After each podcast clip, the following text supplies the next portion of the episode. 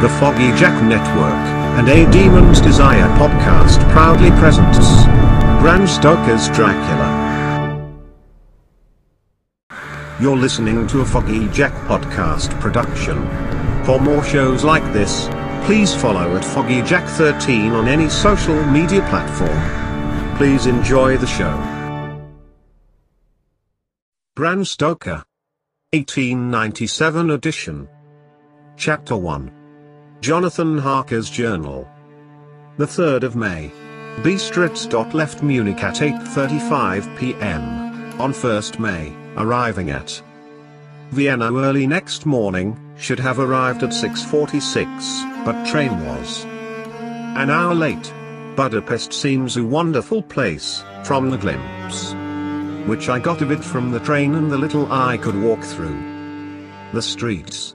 I feared to go very far from the station, as we had arrived late and would start as near the correct time as possible. The impression I had was that we were leaving the west and entering there east, the most western of splendid bridges over the Danube, which is pier of noble width and depth, took us among the traditions of Turkish rule. We left in pretty good time, and came after nightfall to Klausenburg. Here I stopped for the night at the Hotel Royal. I had for dinner, or rather supper, a chicken done up some way with red pepper, which was very good but thirsty. Mum. Get recipe from Mina, I asked there. Waiter, and he said it was called paprika hendl, and that, as it was, a national dish, I should be able to get it anywhere along there. Carpathians. I found my smattering of German very useful here, indeed, I don't know how I should be able to get on without it. Having had some time at my disposal when in London, I had visited there. British Museum, and made search among the books and maps in their library regarding Transylvania, it had struck me that some foreknowledge of the country could hardly fail to have some importance. In dealing with a nobleman of that country, I find that the district he named is in the extreme east of their country, just on the borders of three states, Transylvania, Moldavia, and Bukovina, in the midst of the Carpathian Mountains, one of their wildest and least known portions of Europe. I was not able to light on any map or work giving the exact locality of the castle Dracula, as there are no maps of this country as yet to compare with our own Ordnance Survey maps, but I found that Bistritz, the post town named by Count Dracula, is a fairly well-known place. I shall enter here some of my notes, as they may refresh my memory when I talk over my travels with Mina. In the population of Transylvania there are four distinct nationalities, Saxons in the south, and mixed with them the Wallachs, who are the descendants of the Dacians, Magyars in the west, and Szekler in the east and north. I am going among the latter, who claim to be descended from Attila and the Huns. This may be so, for when the Magyars conquered the country in the 11th century they found the Huns settled in it. I read that every known superstition in the world is gathered into the horseshoe of the Carpathians, as if it were the center of some sort of imaginative whirlpool, if so my stay may be very interesting. Mum. I must ask the Count all about them. I did not sleep well, though my bed was comfortable enough, for I had all sorts of queer dreams. There was a dog howling all night under my window, which may have had something to do with it, or it may have been the paprika, for I had to drink up all the water in my carafe, and was still thirsty. Towards morning I slept and was wakened by the continuous knocking at my door, so I guess I must have been sleeping soundly then. I had for breakfast more paprika, and a sort of porridge of maize flour which they said was mamaliga, and eggplant stuffed with force meat, a very excellent dish, which they call impletata. Mum. Get recipe for this also. I had to hurry breakfast, for the train started a little before 8. Or rather it ought to have done so, for after rushing to the station, at 7.30 I had to sit in the carriage for more than an hour before we began to move. It seems to me that the further east you go the more unpunctual are the trains. What ought they to be in China? All day long we seemed to dawdle through a country which was full of beauty of every kind. Sometimes we saw little towns or castles on their top of steep hills such as we see in old missals. Sometimes we ran by rivers and streams which seemed from the wide stony margin on each side of them to be subject to great floods.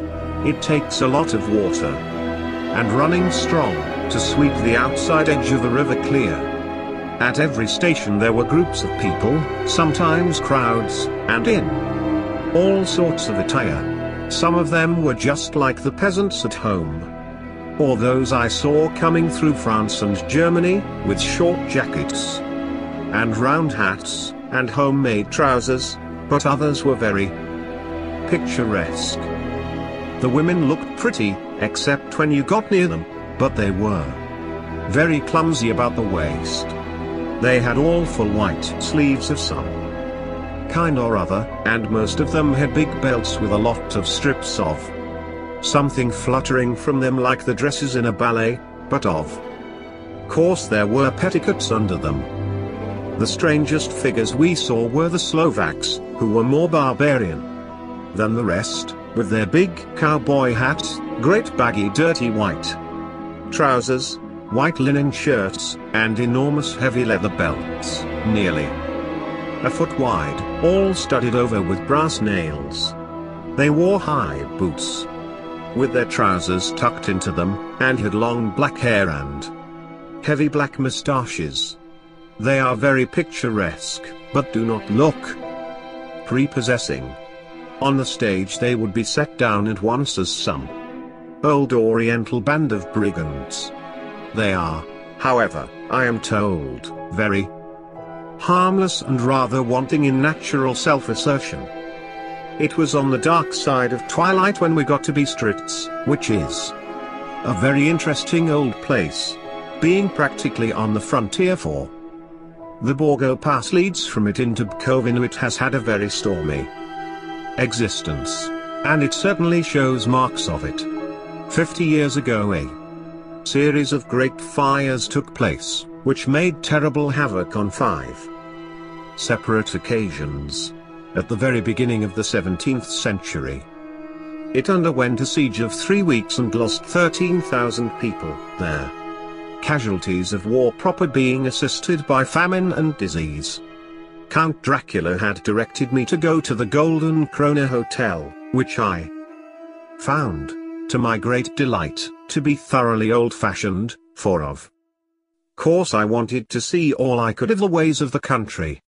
I was evidently expected, for when I got near the door I faced a cheery-looking elderly woman in the usual peasant dress white undergarment with a long double apron, front and back, of colored stuff fitting almost too tight for modesty. When I came close she bowed and said, The Herr Englishman?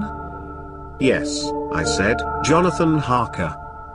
She smiled, and gave some message to an elderly man in white shirt sleeves, who had followed her to the door. He went, but immediately returned with a letter. My friend. Dot, Welcome to the Carpathians. I am anxiously expecting you. Sleep well tonight. At 3 tomorrow the diligence will start for Bukovina, a place on it is kept for you. At the Borgo, pass my carriage will await you and will bring you to me. I trust that your journey from London has been a happy one, and that you will enjoy your stay in my beautiful land. Your friend, Dracula. For me I found that my landlord had got a letter from the Count, directing him to secure best place on the coach for me, but on making inquiries as to details he seemed somewhat reticent, and pretended that he could not understand my German. This could not be true, because up to then he had understood it. Perfectly, at least, he answered my questions exactly as if he did. He and his wife, the old lady who had received me, looked at each other in a frightened sort of way. He mumbled out that the money had been sent in a letter, and that was all he knew. When I asked him if he knew Count Dracula, and could tell me anything of his castle, both he and his wife crossed themselves, and, saying that they knew nothing at all, simply refused to speak further. It was so near the time of starting that I had no time to ask anyone else, for it was all very mysterious and not by any means comforting. Just before I was leaving, the old lady came up to my room and said in a hysterical way, Must you go? Oh. Young Herr, must you go? She was in such an excited state that she seemed to have lost her grip of what German she knew, and mixed it all up with some other language. Which I did not know at all. I was just able to follow her by asking many questions. When I told her that I must go at once, and that I was engaged on important business, she asked again. Do you know what day it is? I answered that it was the 4th of May. She shook her head as she said again. Oh, yes. I know that. I know that. But do you know what day it is? On my saying that I did not understand, she went on. It is the eve of St. George's Day. Do you not know that tonight, when the clock strikes midnight, all the evil things in the world will have full sway? Do you know where you are going? And what you are going to? She was in such evident distress that I tried to comfort her, but without effect. Finally, she went down on her knees and implored me not to go, at least to wait a day or two before starting. It was all very ridiculous but I did not feel comfortable. However, there was business to be done and I could allow nothing to interfere with it. I tried to raise her up, and said, as gravely as I could, that I thanked her, but my duty was imperative, and that I must go. She then rose and dried her eyes, and taking a crucifix from her neck, offered it to me. I did not know what to do, for, as an English churchman, I have been taught to regard such things as in some measure idolatrous, and yet it seemed so ungracious to refuse an old lady meaning so well and in such a state of mind. She saw, I suppose, the doubt in my face, for she put the rosary round my neck and said, For your mother's sake, and went out of the room. I am writing up this part of the diary whilst I am waiting for the coach, which is, of course, late, and the crucifix is still round my neck.